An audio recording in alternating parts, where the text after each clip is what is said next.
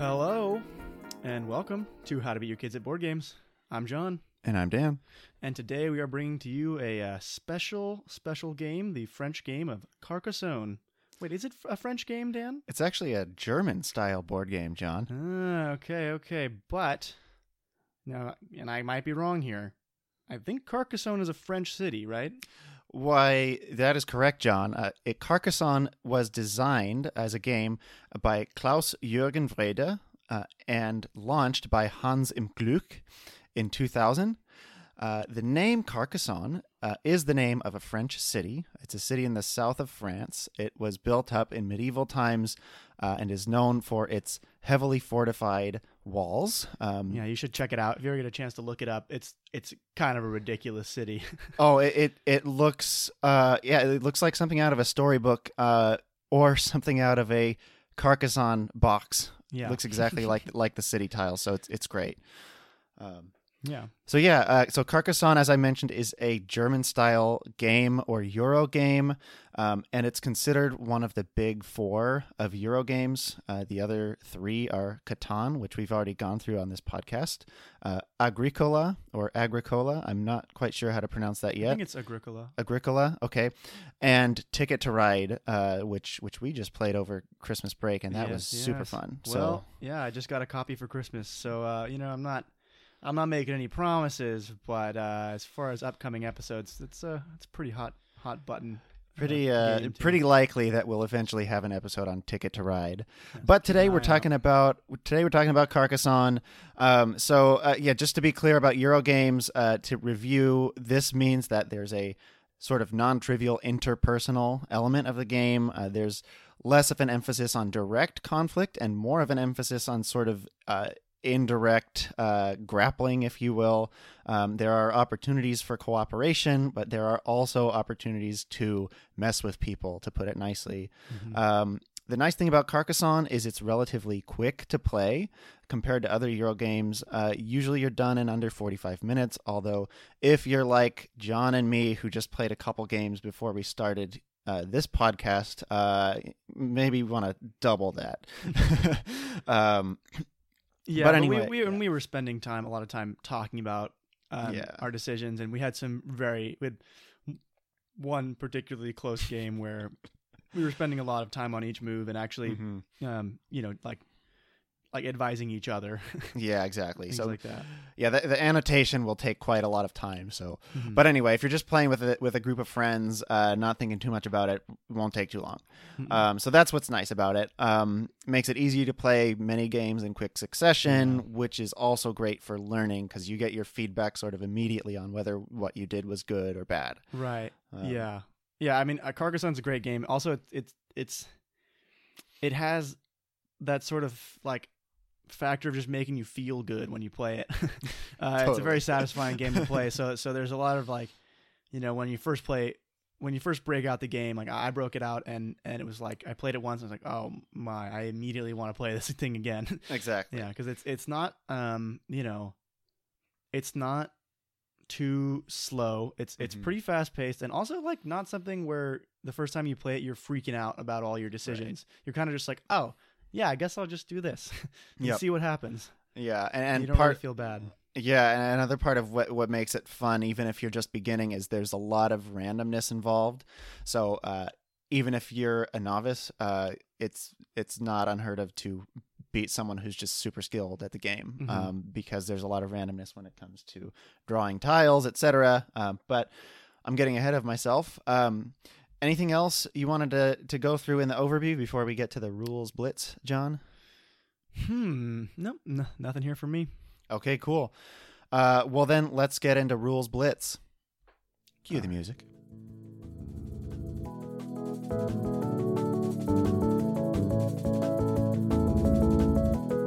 Alrighty, and he, welcome to Rules Blitz. Starting with rule number one: Carcassonne can be played by two to five players. Each turn, players build out the game board by taking a random tile from the draw pile and placing it so the features make sense. Each tile has at least one of four features on it roads, cities, monasteries, or fields. Expansions add other features such as gardens or the river. Players start the game with seven game pieces, or meeple, each. When a player places a tile, they may place one of their available meeples onto a feature of the tile they placed, as long as this feature is not already occupied by another player. Players score points based on the features they place their meeples on. Players can get their meeples back by completing the features that they're placed on. Cities and roads are completed by closing out the structure. Monasteries are completed when all of the adjacent tiles are placed. Fields are never technically complete. Once a feature is complete, the meeple occupying that feature are returned to the player's hands. The player with the most meeple on the feature wins the points associated with it. If it's a tie, both players get full points. The game ends when there are no tiles left to play. At the end of the game, meeple left on incomplete features earn the points associated with those features. Scoring is counted as follows A completed city counts for two points per tile. Tiles with a pennant or shield on them count double. An incomplete city counts for one point per tile, with pennant tiles also counting double. A road counts for one point per tile. A monastery or garden counts for one point per adjacent tile. And lastly, a field counts for three points per completed city the field borders. All right, and the player at the end with the most points wins the game. Alrighty, and that has been Carcassonne Rules Blitz.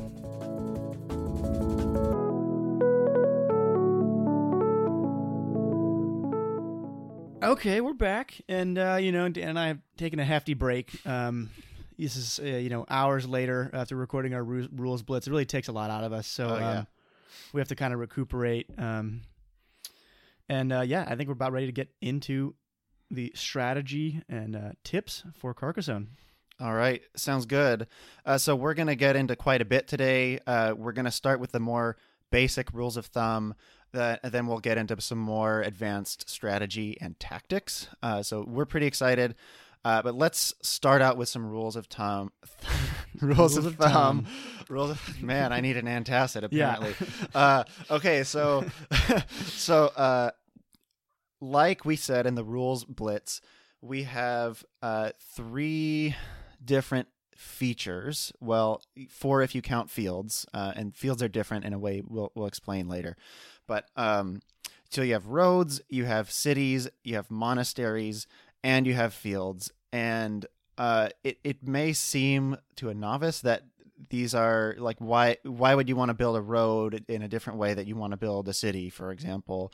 Um, but it turns out you you want to treat each of these relatively differently uh, when you're thinking about how to place the tiles in the best way. So a good general rule of thumb. Let's let's start with roads. Mhm. Um, so um, in general, you want to build your roads out. Uh, you don't want to double back in. Uh, so Out from what? uh, out from the center of the board. Okay. Yeah. Uh, so so essentially, you know, the the game starts with one tile placed, and then the first player plays their first tile, etc. So as as the board gets bigger, there's going to be opportunities to to build out away from the center. There's Mhm. also going to be opportunities to build back into the center, Mhm. and um, there's it's if you if you're able to do both, you always generally want to choose out, um, whether it's a road or a city, actually, um, because the more tiles that surround the tile that you're placing or wanting to place, the harder it is going to be to complete that structure in the end. It's like find the right tile. So like, so mm, with the case of roads, right? You got to build these roads where, and roads sort of always, you know, a road always comes in from the side of a tile and goes out another side of the tile, unless the road finishes at Mhm. a um by like going into a monastery or or leading into a city. Mhm. Um, but so you have to sort of line up these sides of the tiles so that the road continues on, right? Um, but the thing is that you know you don't just have to line that up. You also have to make sure that the rest of the tile that you know, say you have a a tile with just a straight road and there's fields on either side. Um, you need to make sure that like you know wherever you're placing that the fields sort of stretch out onto the adjacent tiles as well. You don't just need to worry about the road. And so Mhm. that's what we're talking about here.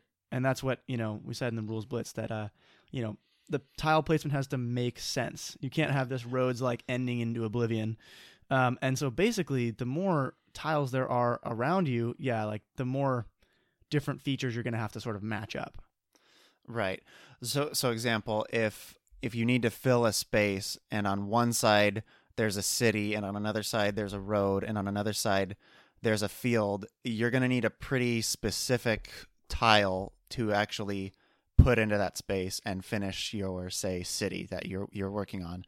But if if you built out instead, uh, you might have nothing surrounding the um, the space of the tile you want to place, um, except like the one tile. except like the one tile to. that you just placed. Yeah, and Mhm. so you have much fewer constraints, and as a result, there are many more tiles that will sort of fit the bill for continuing or finishing that project. Mm-hmm. Yeah. So yeah, so I mean, and this is kind of a theme here. We- We're, we're bringing it up first with roads, but yeah, build road definitely build roads out. Um, and and I mean, I think the other unique thing about well, again, this isn't so unique, but one unique thing about roads that I thought found like really handy was that, um, a good good rule of thumb to follow is that you only want to build like put place a meeple down on a road that is already capped at one end. Mm-hmm. So like a, a road that's like open ended both ways is going to be a lot harder to finish. Um, Yeah.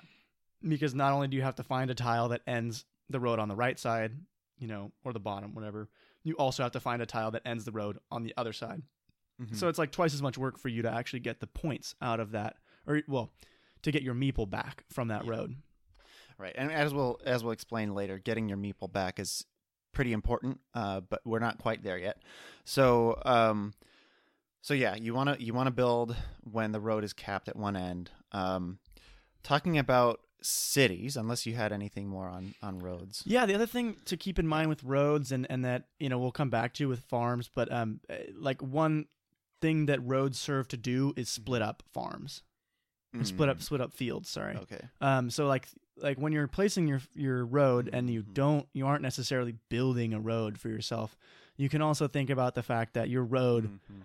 very can very cleanly divide up, up um, fields or like bound in a field that someone has already claimed. Okay. Um, so that's like I think one purpose that roads serve is because because I mean compared to cities like I don't know building a road isn't quite as satisfying as completing a city. Definitely true. and so you think like all right what if we, what if these were just all cities? But then you sort of run you you you don't have this interesting shaping of the fields that you get Mm-hmm. With roads. So I think that's actually pretty important. Yeah, yeah, and a and a larger theme that I glean from that is, uh, you want you want to really see the whole board. Um, you don't want to just think about the tile that you're placing right now, uh, but the implications that it that it has for the rest of the board. Because Mhm. the the sort of composition of the board is constantly changing as more tiles are being put down. Specifically, when it comes to fields, as you Mhm. said, the sh- the shape of the field is changing. The number of cities that it touches is is changing to um, the likelihood of completing certain projects like cities, etc., uh, is changing. Um, and so, uh, yeah, you know, there's um, there's more to placing tiles than like building your own projects. right Right. yeah Yeah. yeah and so moving on to um you know cities I th- I think we're good Yeah. I, th- and, I think we're good. and so ci- so cities here cities score twice as much as roads if they're completed Mhm, um but you know they score about the same as roads if they're incomplete. Mhm. um so really like completion seems like a very like you really want to head towards completing that city. Yeah, yeah. Another thing like just sort of geometrically that i'll mention is that um Mhm. cities always go around corners of the tiles. Hmm they don't like interact with the sides. You know like the like a you match up the corners of a city yes, or the corners okay. of a tile to like build a city Yeah, okay. I, I had never thought about that. Yeah, so yeah, the the uh, the roads you match on the sides and the cities you match on the corners. yeah Yeah. yeah Okay, yeah. Um, I don't know if that even means anything as far as gameplay goes, but it's, Right. it helps me remember like what kind of shapes you can get Mhm. from a city. yeah, Um, yeah, Yeah, and and I mean, yeah, the the number of shapes you can get from a city are near boundless. Um, be, just because of the way they sort of uh can be contorted. Um, hmm so I guess um, when it comes to cities, the thing to remember is uh, they're pretty hard to complete. Um, Mhm. Like just just that as a baseline is is helpful to remember. Um, so a good rule of thumb when you're building your cities, um, you know, when you have a city that you have placed your meeple on, you want to try not to increase the number of quote caps you need to close it. So what is a cap? You ask. A cap is a tile, as at least as we refer it to to it uh, is a a tile that has a sort of one side city, um, not not two side, not three side, but just one side is a city. And and so if you have um, sort of one edge of the tile. Um, It's taken what- up by city. one edge of the tile is, is taken up by a city. So, in other words, if you have an incomplete city um, that has like one edge open, you can use this cap to complete your city. yeah, yeah, yeah. So, so if you have um, like ca- caps have the the city walls going along the side of the tile, not along the diagonal of the tile. exactly, Right. You know, Yes, yes, exactly. You can think of that. That I mean, Mm-hmm. in general, um, that's what a cap is. Something that can because it only goes on one side, it can sort of close off a city. hmm Right, right. So, um, so you want to decrease the number of edges that are open on your incomplete city whenever possible, um, so that you need a fewer number of caps to complete it. Mhm. Um, so, in other words, you might not want to extend your city, uh, even if you know, even though it gives you more points. Um, if you add a tile and it increases it increases the number of edges you need to finish, uh, you might not want to do that to your city. You might want to add it to a different city. Mm-hmm. Gotcha. Yeah, I would agree. Um, you really want to like just keep in mind that they're hard to finish. We- We've already said that enough, so Yeah. we Yeah. could move on here. So okay, uh, so make your cities easier to finish, and uh, moving on to farms. The rule of thumb here is is pretty straightforward, but uh, it's it's much harder in practice. Um, but don't build farms early in the game. Uh, why is this the case? Because once you place a meeple face down on a farm, which is how you just how you place it, um, you can never use that meeple again. He's a farmer for life. Uh, he's settled down. Um, so you if you if you place a meeple early in the game, you're foregoing a lot of potential points that he could score Somewhere uh, else. on on something else. Yeah, yeah. exactly. Um, so in general, you want to not place farmers too early in the game. Uh, farmers on fields. There's obviously a balance though, because fields can be very lucrative, especially if they're connected to a lot of cities. Mhm. So you also sort of want to be the first one to claim the lucrative farm, and you want to keep control of that. hmm Yeah, I, Um, mean, I, I think like in the games we were, we were playing and that I've played in, in practice, like the biggest field tends to be worth anywhere from twelve to twenty something points. Exactly. Um, they Yeah, can get really up there. Mm-hmm. Yeah. Right, right. So it so it's a non-trivial number of points, uh, but it's a big commitment. It's a big commitment, and the earlier you do it in the game, the more potential points you're foregoing. So uh, it's a Yeah. delicate balance. I don't think either of us have quite mastered this yet, Mhm. based on the game we just played. Right. but yeah. But uh, I mean, also placing a farmer early comes with the the effect that people probably won't be as in, they don't want to build as many cities on your field, which means like in a four player game you might not Mm. score as much overall. Like you might slow down your opponents from making cities, but if someone else has a bigger a better field somewhere, you know, um like y- you might just kind of lose out in the long run because you want your farm to score a lot, but no one's going to want to build on it. Exactly. And I, I would also say um, don't place a farmer on a field. Um, again, this is a rule of thumb. We'll get into more tactics later, but don't place a farmer unless you have sort of a guaranteed payoff. Mm-hmm. You know, so if you like, if you're early in the game and no one's placed a farmer yet, and you see this field and you're like, hmm, this field looks pretty good because because Because a lot of people have there's- started cities on this. yeah, there's like the, these three incomplete cities here, and then these two complete cities here. This is going to be a good field.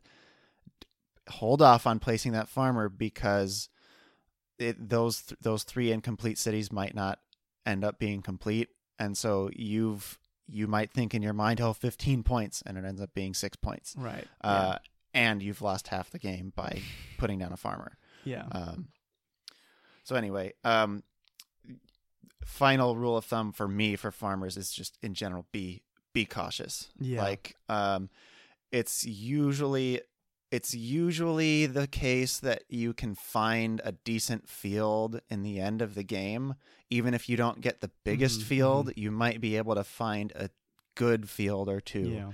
And then you can focus your meeple power on the rest uh, on the the rest of the ways you can earn Yeah. points throughout the rest Yeah, I mean, and like, and like, I feel like farmers are just a great thing to put down in the last few turns of the game yeah. because it ma- it can be devastating. in the last few turns of the game, sometimes you've got like tiny little cities left to complete, or Mhm. like maybe you can put a meeple down on some road that's not going to finish for like Mhm. three points, or you can try and snag a farm that's worth six.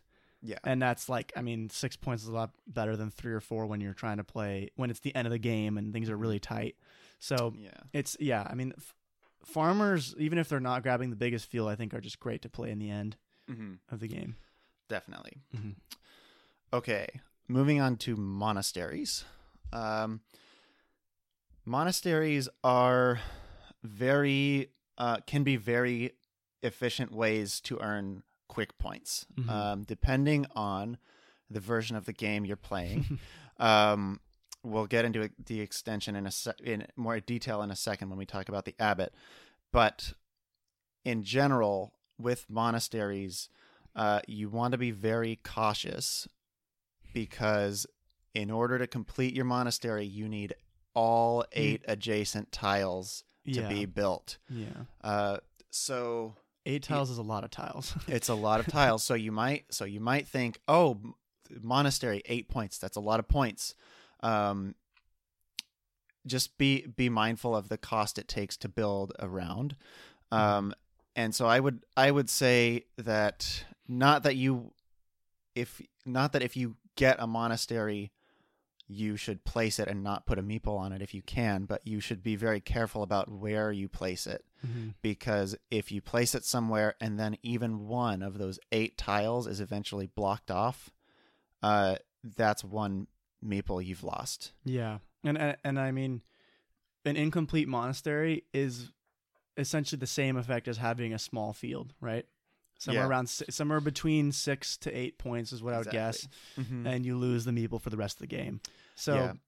you can kind of think of it. It, it is a similar, similarly strong commitment um, to placing a farmer in the field, but they're also, yeah, like Dan said, if you, with careful placement, Mhm. you can sort of mitigate this risk. Um, one thing that I like to do with with monasteries is, Mhm. um, well, there's a couple things, but the first one is that monasteries uh, weirdly go well next to other monasteries. Um, Yes. and this is because generally there's uh, monasteries tend to be surrounded by fields on Mhm. at least three sides. I mean, and, and like most of them are surra- like four of the monasteries in the deck are surrounded fully by fields, and Mhm. fields are actually really easy to build off of Right. Um, compared to like roads and and especially cities. Yeah. Um, so monastery, a monastery next to a monastery. Um, I mean, first of all, if it's next to a monastery that someone else controls, then they're Mm-hmm. gonna want to build out that their monastery, which means they're gonna do like half your job for you. hmm Um, and then Yeah. you can focus on the other half, basically, of the eight tiles.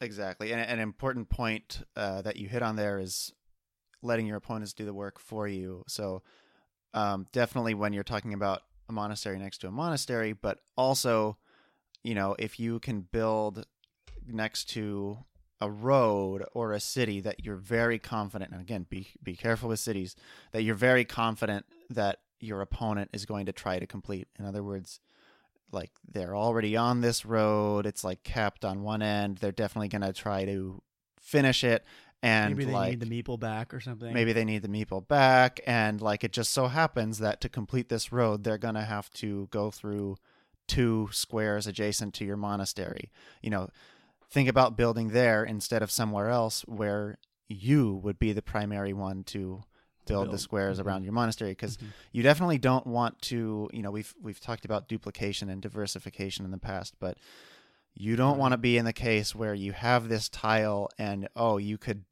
you know you could drop it on a on a city and gain some quick points or you could use it to complete your monastery and get your meeple you don't want to have to choose between those two things Mhm. you know you want to let other people do some of the work for you so you can be more efficient on your turns. Yeah, and uh, duplication and diversification. That's, uh, I believe, from the infamous Backgammon Zoom episode. Um, so you're kind of a real fan if you've seen that, uh, if you've listened to that episode. yeah. Um, but yeah, diversification, duplication. Like Dan's saying, you, you if you have too much to do at once, Mhm. um, then you then your turns don't feel as well.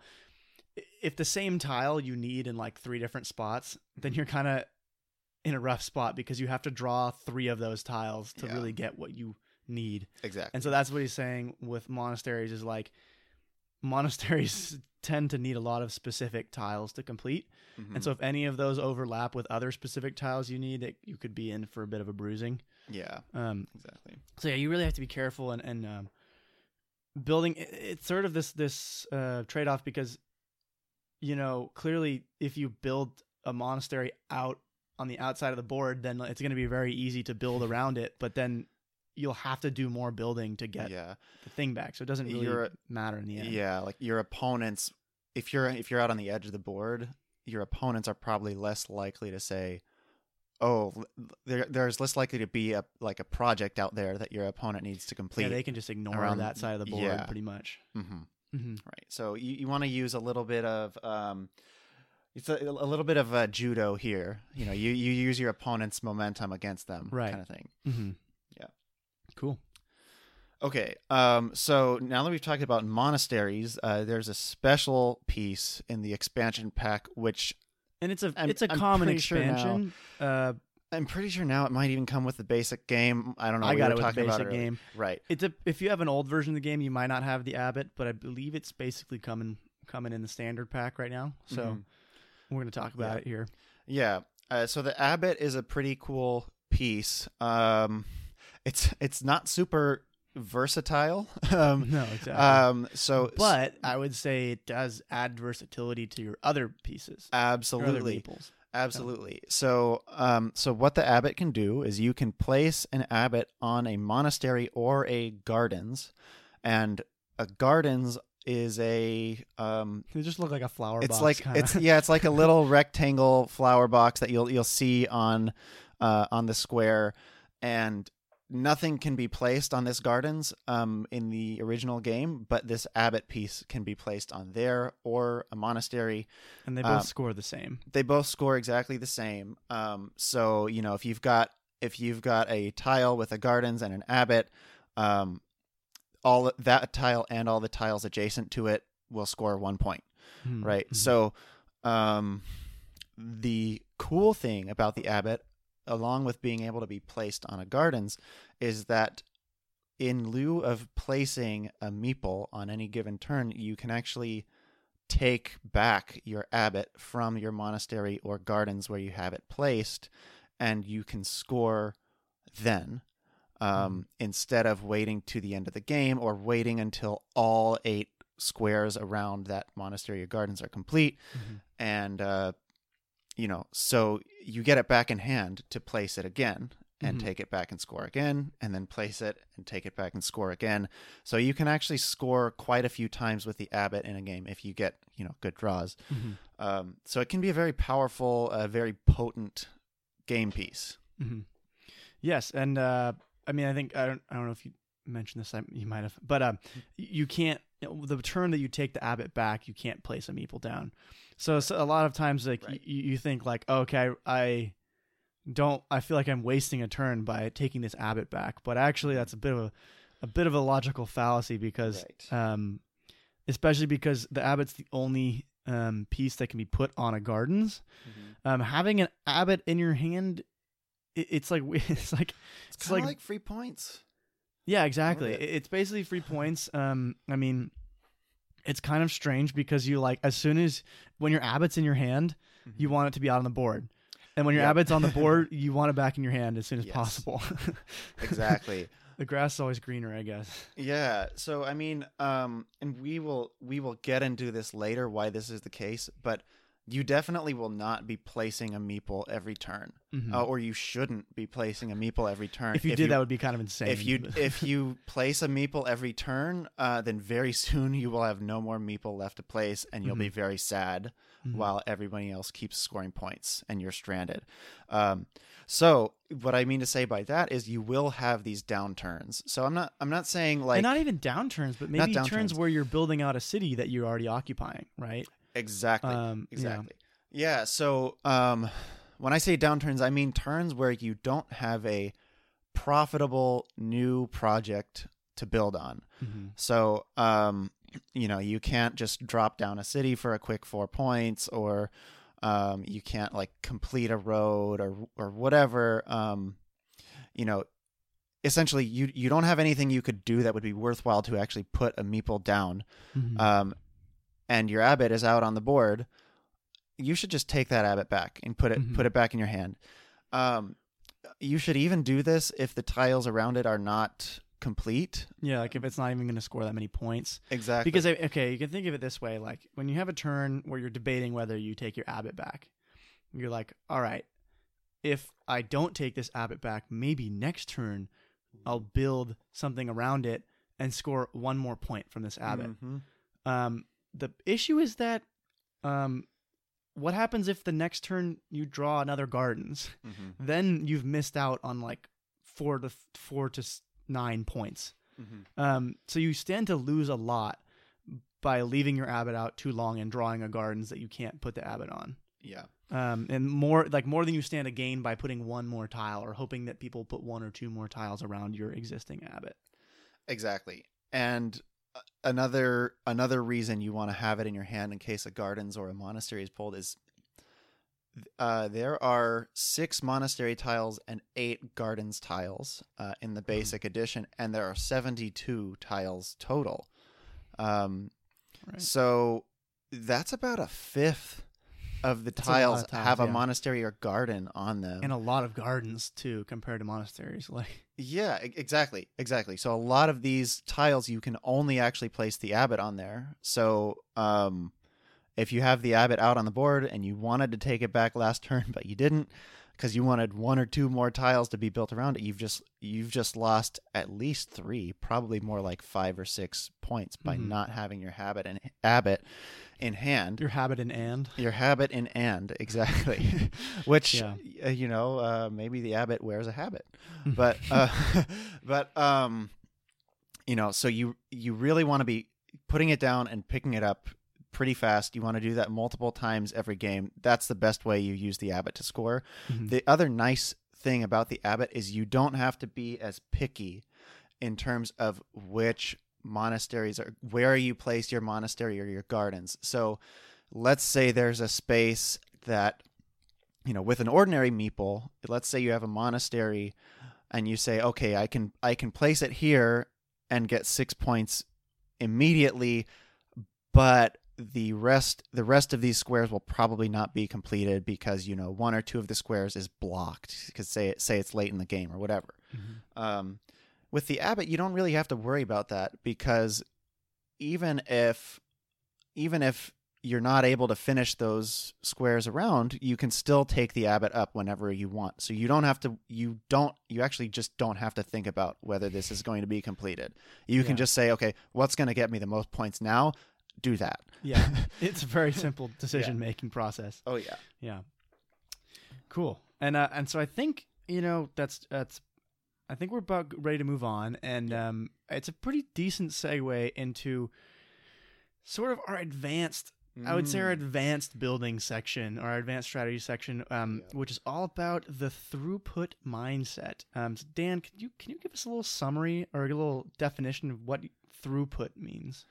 Yes. Uh, so throughput is a term uh, often used in the field of operations. Um, so uh, I I did first hear this term in business school.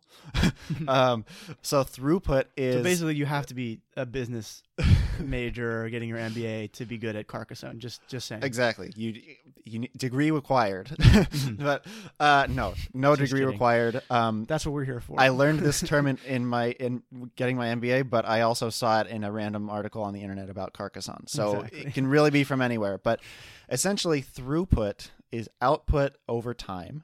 So applying this to the game, this means you you want to you want to maximize your throughput. Like by definition, you want to maximize your output over the course of the game. Like we can all agree on that, right? So what is your output over the course of the game?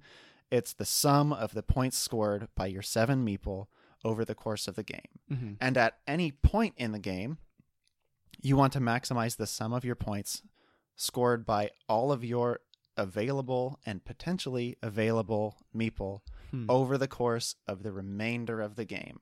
Okay. However many terms that turns that might be. So like give me give me an example of of like the throughput mindset. Uh, yeah. Okay. Or like common common mistake Sure. maybe. Okay. So let's say let's say you're about halfway through the game and you have this opportunity to claim a city. Let's say there's a city with with three tiles built on it, but nobody has claimed it yet. Nobody's put a meeple on it yet. And you have the ability. You, you- let's say how you many have. how many open caps does it have? Uh, it's uh, it has. Let's make it real easy. It has three open caps. Okay. Okay. Okay. so, uh, all right. So you have a cap in your hand. Uh, you can place this cap on on this city that has three three tiles placed and three open caps. Um, or which which you know, and let's say even one of those has a pennant on it. Okay, so this this city, if you claimed it, would be worth um, Five immediately. fi- yeah, five immediately and potentially ten at the end of the game. If you completed it, it would be Sorry. at least Right. fourteen. If you completed put it, it would be at least fourteen, maybe more by the end of the game. Mm-hmm. Uh, but right, but right now it's worth it's worth five immediately. Mhm. Now you also have another city. Um, it just it's just one one open cap, and that's it. Uh, and you can place the cap in your hand there, and then just drop a meeple and score four points immediately. Yeah, and immediately get your meeple back, right? Immediately get your meeple back. Mhm. So, in this case, uh, it's it's pretty clear to me that what you would want to do is place immediately and get your meeple back Mhm. for the four, because even though this big city is potentially worth as uh, at least fourteen points, there's there's a few problems. One is you might not get it done. Mhm. Um, two is while you're getting it done, your meeple is sitting there on this city, stranded, Mhm. um, and unable to score any more points. Um, Right. so you know, Yeah, I mean, like the amount of points you expect to score from putting on the Mhm. big city would Yeah. be anywhere from five to fourteen plus, right? Right. Which is a big range, but you think sure, you're going to fall Yeah. somewhere in the range of 5 Mhm. to fourteen. If you're lucky, maybe 16, 18. right, Um, but I guess the idea would be that if you score four immediately, hmm then later in the game you score four again. you can score four again. um, you might with the drop. same you might you might drop a quick road like end end to end road and two tiles um, for for two points. Okay, you might now have you few- scored like ten, you know, like and then Right. and then you know last turn of the game you drop it down on a field to score six, Exactly. right? Exactly. So the idea is not, like not only does this give you more flexibility, it also just gives you like feel like it requires less on investment average it it part, too. require it requires less investment. Uh, so you have more resources available to deploy if a good opportunity does present itself, which you know they they often do. Mhm. You know, there's like honestly like four point cities um, tend to occur a lot in the yeah. game. Mhm. Um, you know, there's just a lot of tiles with those caps. I mean, it's got to be the most common size of city, right? yeah, it is. It is, and so you definitely, and even like even like three those like three tile cities with one pennant, like Yeah, those occur fairly yeah. often too. like unclaimed and you just drop a cap and score eight points immediately. Mhm. And so my I guess my my point with this is um good projects tend to come up um at any point in the game. You do not want to be left without a meeple in your hand. Um when you have meeple stranded out on the board, uh you can like you know the the operations term is their inventory. Um, you know, they're they're like capital, their resources tied up and unable to do Mhm. anything. Yeah, so they're not liquid. they're not they're not actively working for you um, if they're out on the board. Um, which is kind of counterintuitive to me. Exactly. Yeah, because I, I remember you used the term earlier today of, of you have more active meeple, referring to the ones out on the board. Yeah, Right. but actually, your active meeple are the ones that you can still play. Yeah. Yes, exactly. So um, yeah, because I mean, in essence, your meeple on the board are actually like trapped meeple. um, yeah, right, they're trapped. They're tied up. Right. so um, They're most definitely not active. Yeah, yeah, exactly. So, uh, let's see. So this, so that's that's the mindset. Um, you you want to you want to maximize your output, your point output in this case, from now until the end of the game. And so you have yeah. you have seven meeple in your hand uh, at the start of the game. Right. I mean, and, And- you're the the complicated thing is that it's not. If you just were to maximize one meeple, it's a really Yeah. simple problem. Always put down on the four cap on the you know the four city that you can get immediately. But the Mhm. thing is that you have seven, and so I feel like essentially having more than one, you know, Mhm. meeple in your hand or like active meeple means that your other meeple aren't necessarily down scoring as much points or as, Right. as you could be. So that's I don't know. So it's a del- yeah. So it so it's a delicate balance between um, you know, obviously if if you're you don't want to be too conservative with your meeple.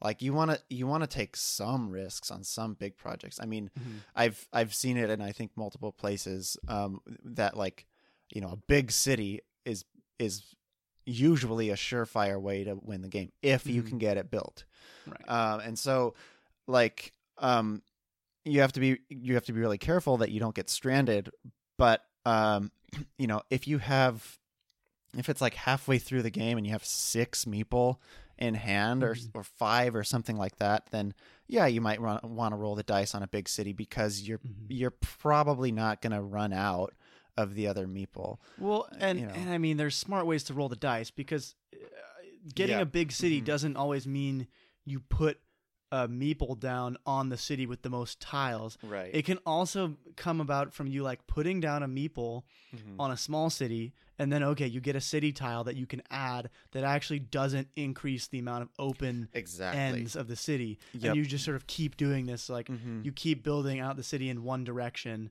without Right. actually at making it any harder to finish the city. All of a sudden, you get the right cap, and boom, you have a big city. exactly And you really have haven't been far away from getting that meeple back at any time. exactly So that's like a smart way to go about building cities. Yep, yep. And um, you know, all of these all of these city tiles have sort of different ways to to make the city either easier or harder to complete, and it depends on the situation. But but yes, absolutely if you can build the city bigger without making it harder to complete, uh absolutely do it. Uh the tiles with sort of the uh the cities on two opposite sides and the city cuts through the tile um and, the, and yeah, it's the- like a sliver of. it's like a kinda. sliver of city that that connects two uh, sort of opposite tiles. It's Opposite hard to sides. des- opposite sides. It's hard. It kind it's of kind of makes hard to describe. an hourglass shape. Hourglass shape, exactly. It's, it looks like an hourglass. Those are great for this. They're Yes. so great. I mean, A if you have, if you have uh, one opening, They, a lot of them have pennants too. I a lot of them have pennants. two out of Exactly. three or something like that. Have Yeah. pennants, So, Yeah. yeah. So I mean, that's a great way to expand the size of your city without making it harder to complete. hmm Also, Just- like because you can tend to build those straight out Mm-hmm. from anything else. So actually, you, it can be easier to finish the city Uh-huh. after you use one of those sliver tiles. Because it's farther out and it's less surrounded. Yeah. Yep. Yeah. Exactly. And so, that yeah, exactly. It doesn't really like lower your your throughput or like your expected sort of. oh, we got we got some technical difficulties here. All right. Uh, looks like my computer has gone to sleep. Uh oh. Dan may be working without a uh, some notes here. We're gonna see what he can do on his feet. Uh, all right, Dan. So uh, uh, now, can you list off every tile in Carcassonne out of the 72 in the deck right now? Um, Uh, well, we we we did take a picture earlier today. That's true, he but, could whip out but my phone. phone's in the other room. But uh oh. uh, You should've come tur- prepared. Turns out my phone's uh, my sorry my computer is uh, is back on. All right. Okay. That wasn't as bad as I thought it was going to be. Yeah. uh, okay. So so so where were we? Um. Yeah, you. Yeah. So you care about like we we don't we don't have the exact right answer for every situation we're ever going to. Yeah, we're we're ever going to encounter, but um. If you just have this mindset of maximizing throughout the whole course of the game instead of this turn and wanting to keep bringing your meeple back into your hand and intentionally doing that you're you're going to do so much better Mm-hmm. Yeah, and, and one thing that we kind of just happened upon, or like I, like it finally helped things click to me is that like you, you want to almost you want to maximize your meeple flow. yes Um, like the more you don't just want meeple going out or meeple coming in. Um, and like by that I mean like meeple going out to projects and coming back into your hand. You want like both of them to happen at a high rate, but at Mhm. equal rates.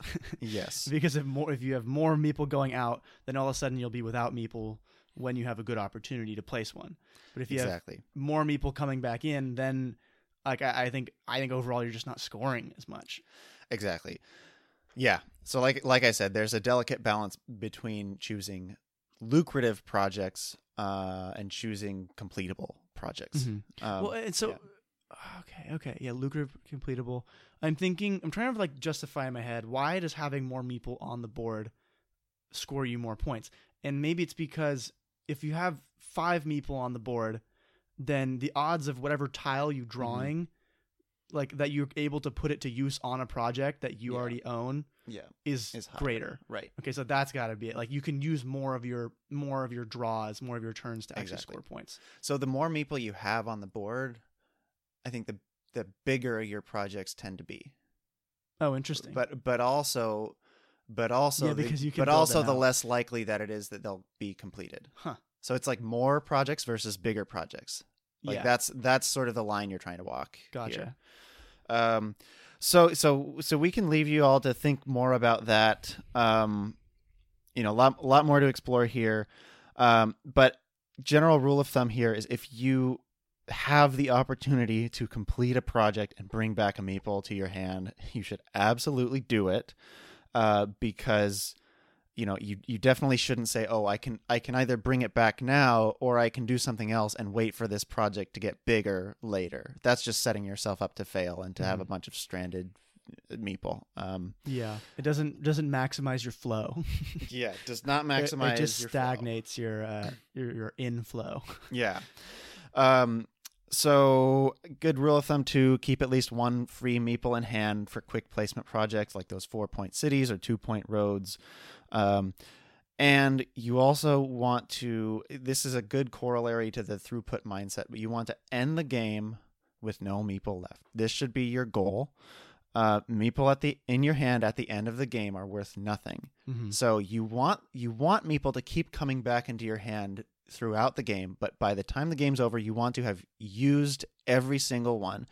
Um, and think about it this way: you're on the last turn, you have a meeple left, right? Do you want do you now at this point do you want to place on the four tile city, or do you want to place on the one tile city that you complete and get the meeple back in your hand? Obviously, you want to place on the four tile city because Yeah. it's the last turn Right. So and you'll just- score five points, and you'll score five points instead of four. Doesn't matter about the Right. meeple coming back. Exactly. So And even like on the well, on the second to last turn, if you have Mhm. two meeples in hand, same thing same thing. because you'll have one meeple left to play on your last turn. Yeah. At least. Yeah, and if you think about throughput, you're you're maximizing your total output for the remainder of the game. So if there are two turns left and you can score like 5 points with this meeple and 4 points with this meeple and get neither of them back, that's 4.5 meeple per turn. If you score 4 points with this one and 2 points with this one and you get both of them back, that's that's 3 points Yeah, per turn worse. you know it's it's it's worse so so um, getting your meeple back becomes less important as the game goes on. Um, scoring more points on this turn becomes more important as the game uh, Right. nears the end. Mhm, mhm. Right. So it's yeah, because as the game comes to an end, the chances of you drawing the right piece to make your project worth a lot Mhm. um, decrease, Mhm. but the chances that there's some already kind of built out project that you can get a few points Yeah. on increases. Oh yeah. Oh yeah. There'd be a lot of like open ended stuff.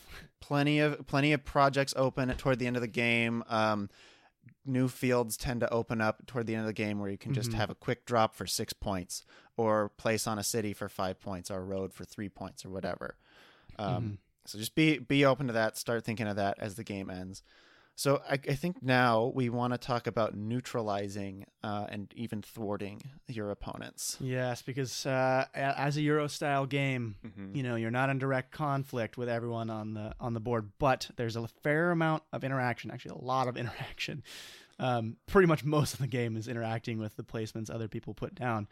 Um, so in Carcassonne, there's um, a fair amount of snaking to be done. Um, What do you mean by snaking, and what do I mean John? by snaking? Okay, so there's the whole rule that you know if you can't really put down a, a meeple on a feature that someone's already claimed, Mhm. but if you have a tile that you've placed sort of catty corner or that's not actually adjacent to that project, Mhm. but it's still you know say they're both city tiles and your city's one tile away, Mhm. but it'll hopefully link up later. You can put your boy down. Yeah. So in other words, if you put it down and it's the project is not one that somebody else owns, but then but then later on more tiles get put down to connect they just connect. happen to connect these two projects, then you actually get in on the action. You get in on those points yes, yeah, and as if you and the other pl- and another player have the same amount of meeples, um, you both share the points. But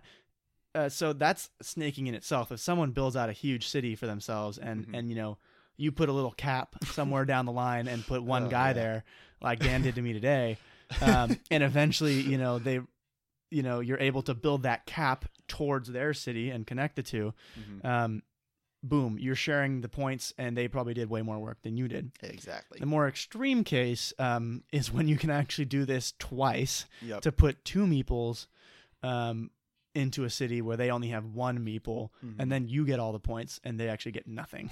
yeah. um, yeah. So yeah, I mean, I mean, I, and this technically is true for two to one or three to two or anything. I've only, uh, I've never really, is- I've oh. never seen a three to two city. But yeah, we've seen pretty much everything as far as fields now. fields get kind of crazy, but um, city. I mean, we played a game know. earlier today Yeah. where we each had four farmers on the same field. It's Um, was it probably not optimal play. it was it optimal? You know, no, but that's how the game ended up. yeah. Um, and so we end up splitting those points. yeah. Yeah. And so this is sort of, I mean, I think this is like a very dubious act because Mhm. we, we talk about how you, you want to minimize your risk of like leaving stuff out. You Mhm. want to like be cognizant of the fact that it's hard to complete features, like mo- Mhm. a lot of features. And, and then you're going to say like, oh no, but actually you should put this guy down that does nothing immediately Mhm. and only is able to snake someone else's feature if you draw another good tile exactly to put it. So like, or multiple. good it seems you need. dubious, but I mean, it's worth it, right? It depends. so if you are playing a two player game, two like one on one, uh, it's almost always worth it.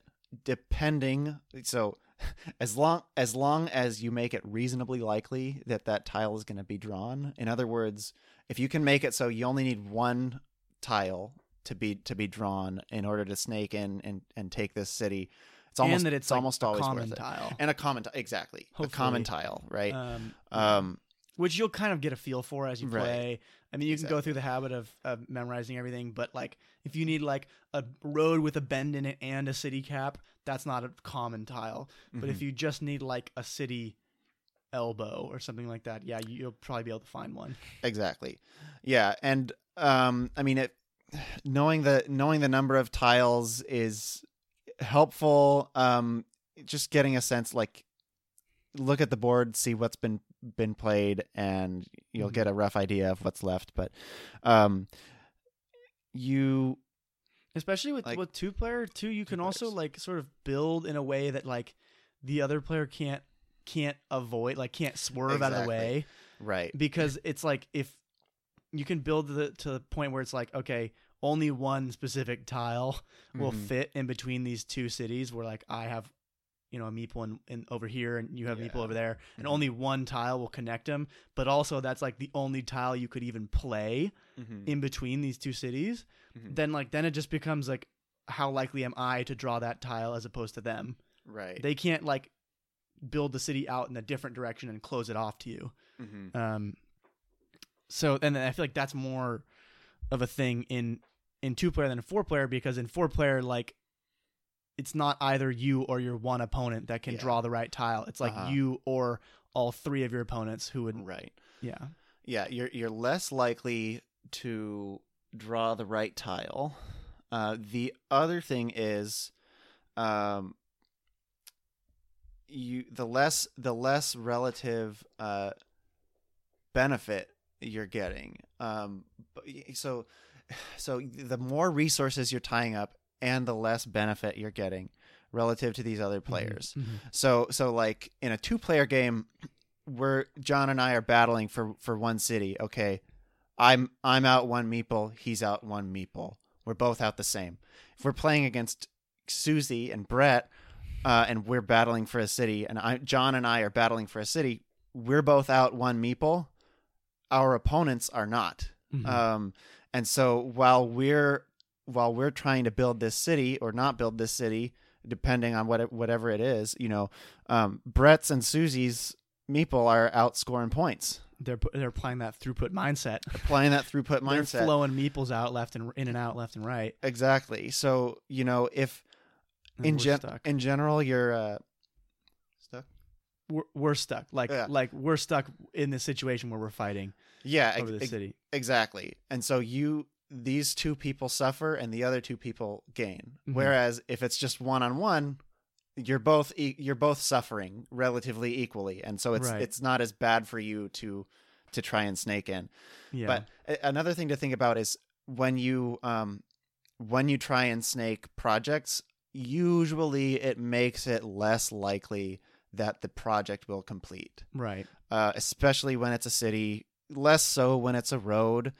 Um, Yeah, because roads tend to just complete on their own sometimes. exactly. People- um, uh, yeah. So, so I mean, um, and a, a city is also s- so has much more points. It's, it- it's so much more points. Um, many, your so- opponent will get much angrier if you snake their city than if you snake their road. yeah, Uh, which which we can talk a little bit about at the end. whether but that's logical or not. yeah, Um, yeah, that's interesting.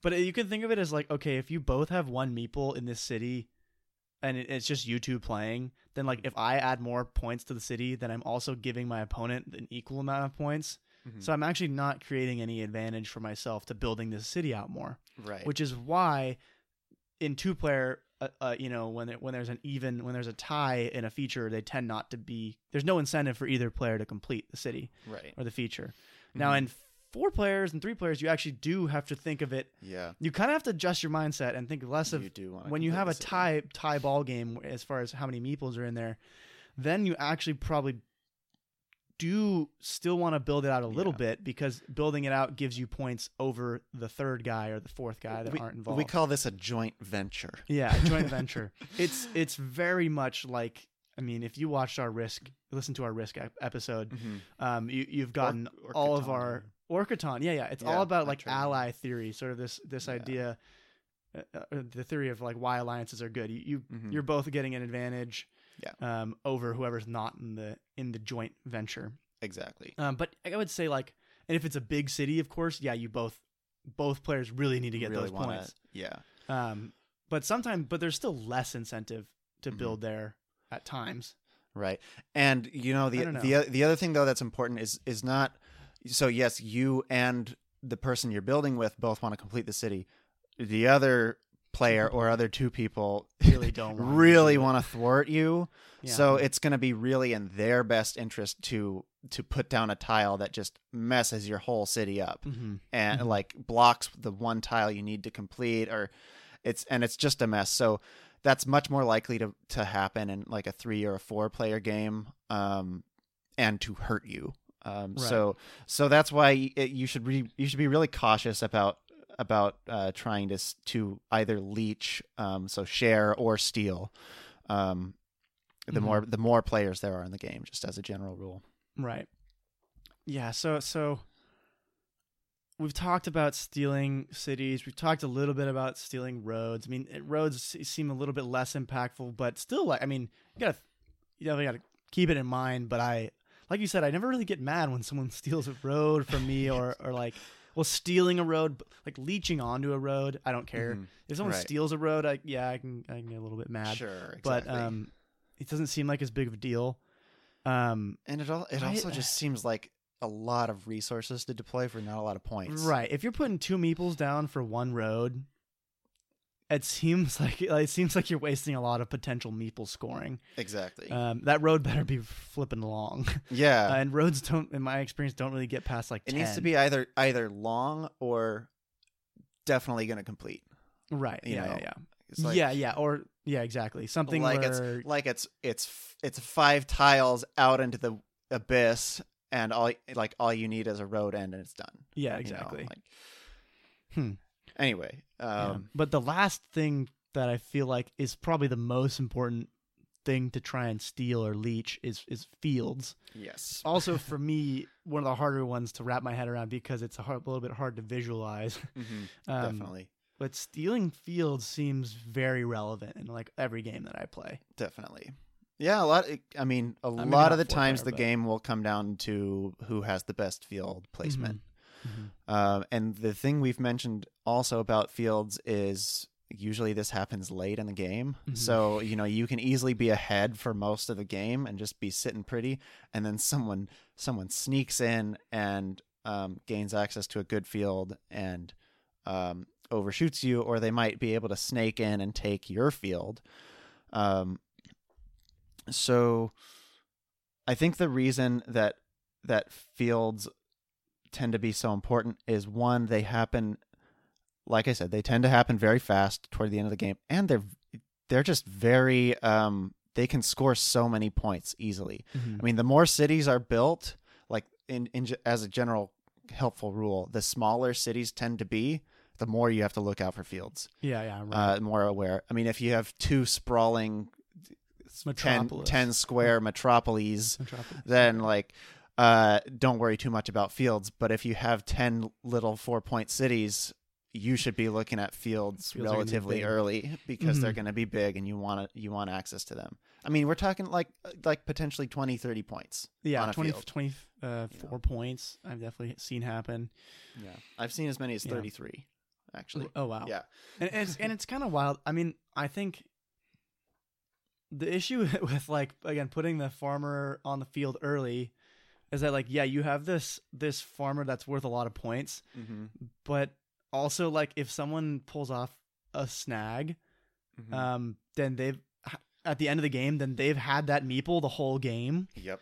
and then if if you guys points. even if you even share the points, Mhm. sh- for the field after they've had that meeple for the whole game, they're, they're probably going to be at an advantage because Yeah. they were scoring with the meeple that whole time that you had it on the field. Mhm. Like I think I think because I was I was playing around with some some strategy where I was putting down some early farmers and I think that can only be successful if you maintain total control of the field.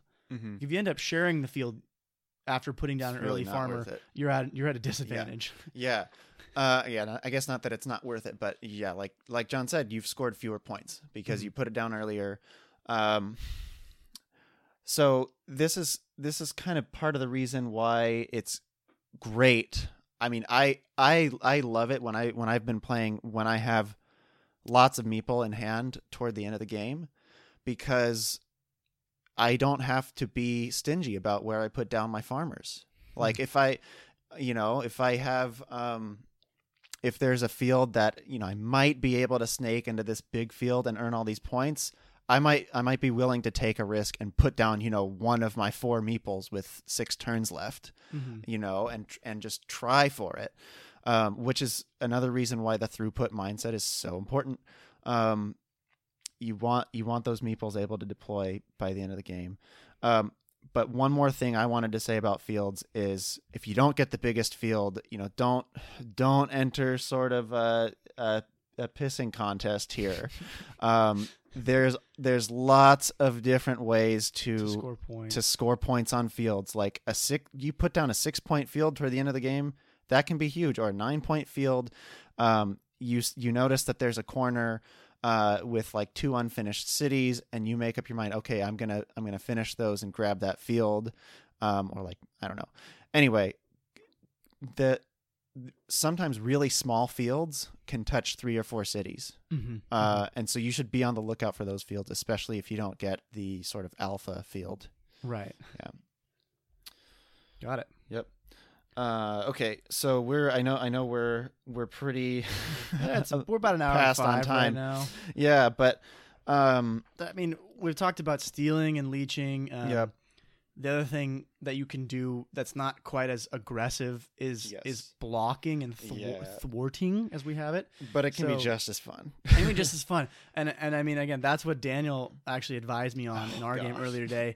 I was like, oh man, I don't think I have, I don't think I can put this tile in any way that makes it harder for you to complete or like place the feature that you would need to place to win. Mm-hmm. And Dan's like, oh no, you can do that. You just need to turn it the other way and Yeah. and put it here. And I put the p- tile down where Dan recommended, and then all of a sudden he drew the exact tile that he would have been able to place had I not followed Yep. his advice. Um, Yep. but he didn't. He couldn't place it because I had placed a nearby tile to make it harder for him to complete his city or to add to his city in this case. Exactly. Yeah, in, in this case, it was um, it was placing a tile that I would have been able to claim like a huge six tile incomplete city on the like last on the last turn, and um, And and, But- and he and and would have won it, by it two would have won me the game. Yeah, yeah. so, so he didn't even need. so yeah. I I uh, dug my own grave there, but Mhm. but uh but yeah, that's that's the idea. Is uh, yeah, blocking your opponents uh, can be a very effective thing to do. If Mhm. again, like we said, you're not going to be placing a meeple every turn. You're not. You shouldn't be. There's not going to be profitable projects every turn. So Mhm. when you don't have those profitable projects, you need to be looking at thwarting your opponents. Mhm. How do I how do I block off a big road? And you know, oh, the best thing is like you're playing three or four, like two or three more players, and they're battling for a city, and you block off that city from being completed, and it's like Ed has two meeple he can never play again, and and Sam has one meeple he can never play What again. about There's Stu? oh, and Stu, Stu, oh, Stu's been dead since the beginning. Oh no! you know, but but uh, you know, uh, Stu. Stu. Stu, Stu's never played before. Yeah, uh, But anyway, anyway, um, you know, like we just uh, it's it's a it can be very um satisfying to to block somebody off a big project, and Mhm. Um, not only does it block them from getting their meeple back, um. It opens up opportunities for you because more tiles, the same number of tiles are still being placed, but um, your opponents aren't placing as many meeples, so you Hmm. have more opportunities to claim stuff in the If you final can trap turns. their meeples is what you're saying. if you can trap their meeple. And uh, Huh. and you know, in the final turns, like if you have three or four more meeple that you place, and s- instead of placing you know two, three, and four on your last three turns, you might get a five, seven, and four, or whatever. Gotcha. You know, so so that's that's a fun thing to keep in mind. Um, Yeah. I mean, I feel like the good- same the same sort of things apply where it's like, okay, whenever you're playing an antagonistic strategy, like we said, it's going to be better in two player. Um, mhm. but like Dan said, in three and four player, if you can block multiple players at a time, Mm-hmm. that's also great. oh yeah, Uh, I, I also think it, it conflicts a tiny bit with the throughput mindset. So you like in the way that like you really have to be cautious in deciding whether there's anything more productive to be done with this tile than to Mhm. block someone.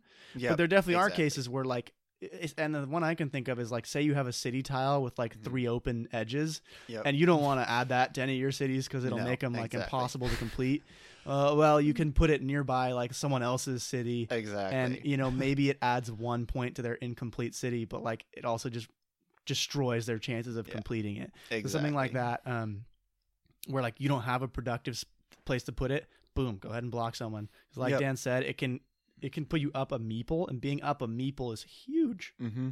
especially, in early in the game. Yeah. Yeah. Mhm. Um, so yeah, and and a good rule of thumb here, um, just like you you want to build your tiles out because it makes it easier to finish your projects. You want to try and surround the tiles that your uh, your opponents need as much as possible, even Mhm. if you don't know exactly what's left in the deck. It's usually, I mean, it's it's generally true that like it's harder to um, to build on a certain tile the more surrounded it is with Mhm. other tiles. Right. Yep. Yeah. All right. Well, Dan, this game, like many other games we've covered, Mm-hmm. is played between people. Okay, and people, no, not meeple, people, People. people. Yes, Oh, okay. between people with meeple. yes. Okay, and uh, like we've talked about in you know every episode, pretty much except Yeah. backgammon. Um, Yeah. uh, people are imperfect and they're susceptible to rhetoric. Yes. um, so well, we're we're social creatures. yeah, and this is another game, just like any other game where you're, you got a lot of people playing and, and teaming up and stuff.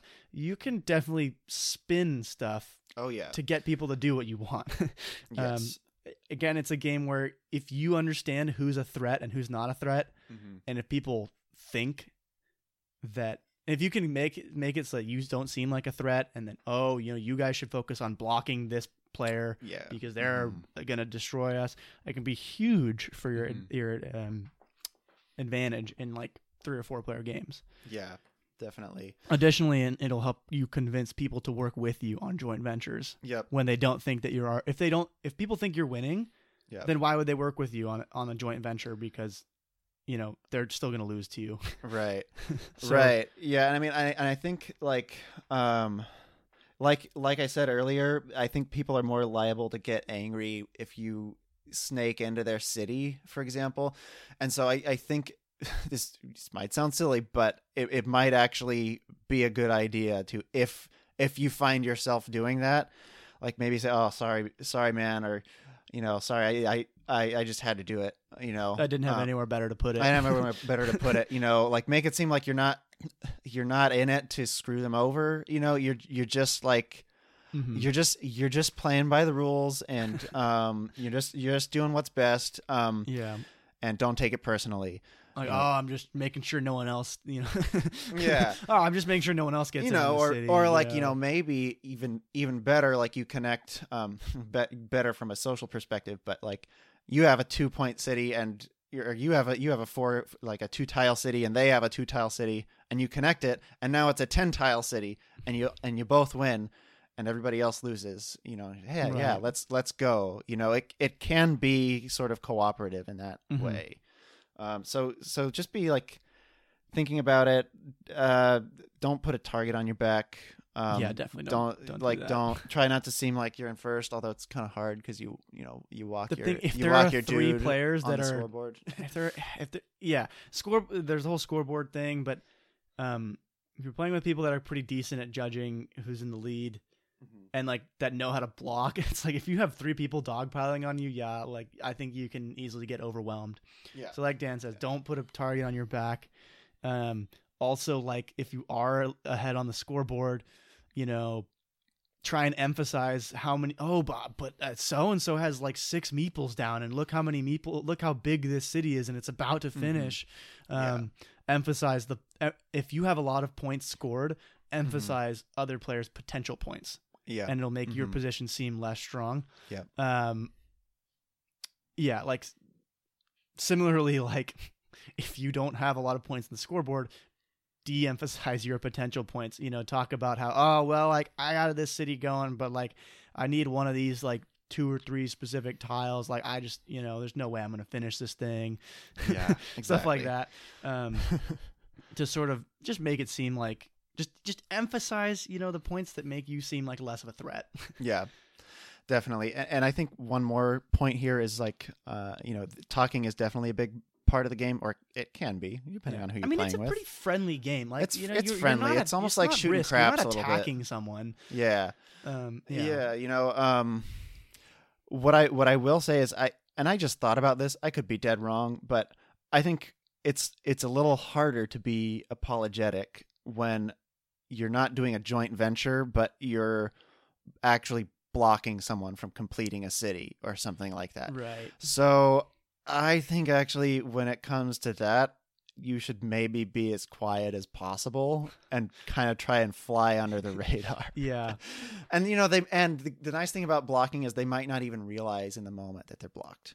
You know, Right. or the, or it might not be true that they're blocked You in the moment, but in a few turns it turns out all those tiles are gone. You know? Yeah. Yeah. Anyway, For sure. So, you know, be sly. Um Yeah. be sneaky, but don't be too sneaky. Yeah. Uh, and and you know it's it's becoming clearer and clearer if you've been listening to our podcasts how truly truly bad we are at deception oh yeah. in No, terms no, of what we think deception like good deception really is so don't Yes. take our word for it I mean, it's that's the thing. We're all we're talking about. Oh, you got to convince people this, convince people that. The act of convincing people of something makes them trust you less. Over, Yeah. Like if as soon as people Yeah, feel like they're true. being convinced of something, Yeah. they're immediately mis like mi- put have mistrust towards you Mhm. because they're like, okay, this person probably has an agenda for for like getting me to think this way. yeah Um, yeah so yeah, the, you know, don't you got to be sly. I don't know. Yeah. Can't really train you guys on that, but yeah I wish we. i mean could, I, I think practice will will make perfect right. and that's the nice thing about this game it's easy to practice so Yep. And um, as we were looking up on the Wikipedia page, apparently there's a ton of different expansions oh, for it. so many so um, many. I mean, we only ever played with the Abbot and the River. Um, and the river is sort as like Abbot we've already mentioned. The river is sort of interesting. You kind of have to. Um, it creates some pretty interesting stuff with how the fields take shape, um, and it also gives a lot more structure to the opening game. But Mhm. overall, I don't think it, it really changes too much of the core. Um, it it kind of I don't know, just it's sort of aesthetic, aesthetically pleasing, which is good. yes Um, but there are like crazy expansions, and I have no idea if they're even sold because I haven't even seen them on the market. But like, there's a plague expansion. Mhm. Uh, there's like you know an expansion. I- don't. There's like a, it it like like there's giant like a with a giant expansion. meeple, right? There's well that one and that Yeah. one is actually commonly play. You can play that on the Oh, apps. okay. Uh, okay. Carcassonne also easily available through phone and computer apps. So Yep. um, just a few bucks, but I mean, it's very good interface. Like the official apps are very Great way to interface. learn. Great Yeah, way to great way to learn learn. too. They're solid. They have like different personalities of of AI, which is kind of fun to learn against. Mm-hmm. Um, but yeah, like even in that game, you can play with the big meeple. I forget what Mhm. expansion that Okay. is, but it's like we didn't look too much into it. We just kind of played with the river and the abbot. Um, and it seems like they, you know, the creators gotten pretty inventive with with these, but I'm I'm just not sure how popular any of them are, or if they're in like large scale production. Mm-hmm. Um, but I don't know. It, they're probably pretty sick. That's about all I can say about them. Yeah. Oh yeah. Um, yeah. Go try them out. Um, or start or start with the basic pack, and uh, if you like it, keep going. And if if not, you can listen to our our next episode. yeah, I, I mean, and I I think you know. I don't know if we even got uh, uh, into this, but I'm pretty sure the guy who created it is just a school teacher. He's like a high school teacher. Oh. I, yeah, I, I, I, don't know, believe it says that on the box of the game, and so I don't know. Just think about that. You know, when you're putting money in this game, you're just supporting you know a lovely guy Supporting our teachers. You know, yeah, supporting Exactly. supporting the you know the teachers, supporting just probably some dude who just loves board games, and Yeah. you know what I mean. It's kind of cool. yeah. So, all right, Okay. Dan, you want to close us out? Sure. uh, thank you for listening to this episode. We had a great time uh, learning and teaching you about Carcassonne.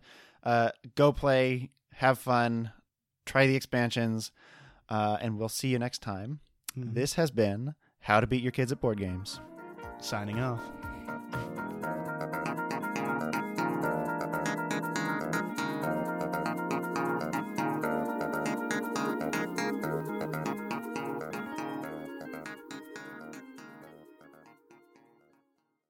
Thank you for listening to this episode of How to Beat Your Kids at Board Games. We hope you enjoyed it and that you learned something, because we always do.